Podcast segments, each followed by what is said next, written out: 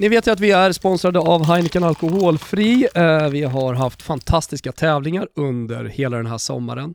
Det är också en lyx att komma hem efter en eh, hård arbetsdag och knäppa en Heineken iskall 00 och bara njuta. Eh, det är en vardagslyx som jag verkligen rekommenderar alla. Så låt den inte nedstämmas nu av att sommaren kanske lider mot sitt slut, utan ja, men, liva upp den. Pigga upp er själva med en smarrig Heineken 00. Vi säger i alla fall stort tack till Heineken Alkoholfri som har varit med eh, genom hela den här eh, eh fantastiska fotbollssommaren med mästerskap och allt vad det innebär.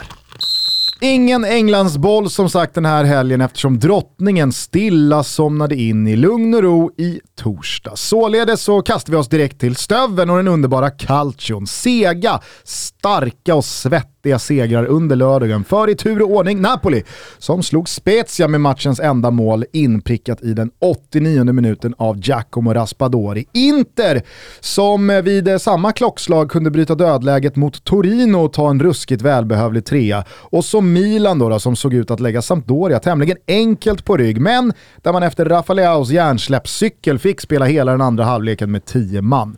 Det löste sig ändå för de regerande mästarna och det är kusligt mycket som påminner om fjolåret. Svårslagna Milan, smarta byten från Stefano Pioli och sätt att lämna bortaplanen utan att torska. Milan menar allvar även i år. Atalanta tappade poäng hemma mot Cremonese, Udinese tog ännu en seger och Lazio smyger med i toppen utan att någon riktigt tar dem på allvar. Men Som alltid. med Chiro Immobile längst fram så kommer man ganska långt. Juventus Salernitana då? Ah, vi får ta det sen.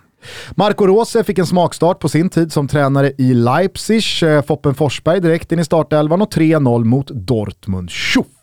Bayern München tappade två nya poäng, den här gången hemma mot Stuttgart och efter bortasegern mot Köln så leder nu alltså Union Berlin Bundesliga. Vad fan är det som pågår?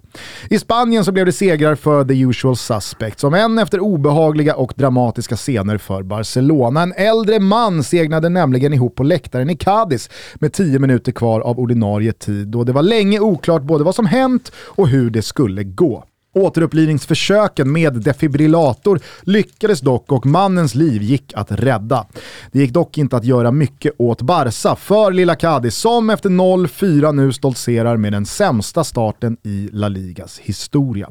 Atletico Madrid körde över Codet Celta Vigo. Vi noterar återigen ett inhopp för Antoine Griezmann runt den 60 minuten samt att Viljot Svedberg fortsätter att få vänta på debuten. Real Madrid vände och vann givetvis hemma mot Mallorca. Valverde, Vinicius Vinicius, Rodrigo och Rydiger gjorde målen och Karim Benzema saknades inte nämnvärt när de regerande mästarna tog ännu en trea. Betis tvålade till Villarreal, Getafe slog Real Sociedad, Sevilla tog en för Lopetegi livsviktig seger mot Espanyol och Gennaro Gattusos Valencia är nere på jorden igen efter förlust mot Rayo Vallecano. Hemma i Allsvenskan så fyllde Marcus Antonsson på med ytterligare mål och argument varför han ska anses vara hela fotbollshistoriens bästa värvning någonsin när Värnet bort borta slog Sirius. Degen och Mjällby delade på poängen på Stora Valla och Elfsborg sköt Giffarna ett steg närmre superettan. Malmö FF vände till slut Pekings tidiga eh, ledning och eh, vann Åges första allsvenska match. Men man eh, fick också lite hjälp av domarna. Det måste sägas, skulle de haft en straff? Ja. Skulle de ha fått komma två spelare mot Javara? Ja, det skulle de.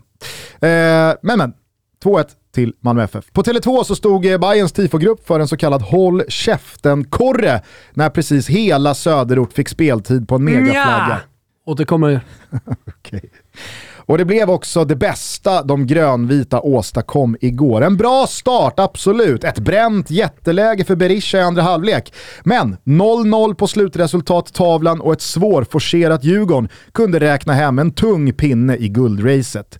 Krysset innebar att Gnaget strax efter bjöds in i samma race, men årets kanske sämsta insats konstpaus för att minnas alla urusla Gnaget-matcher man sett i år.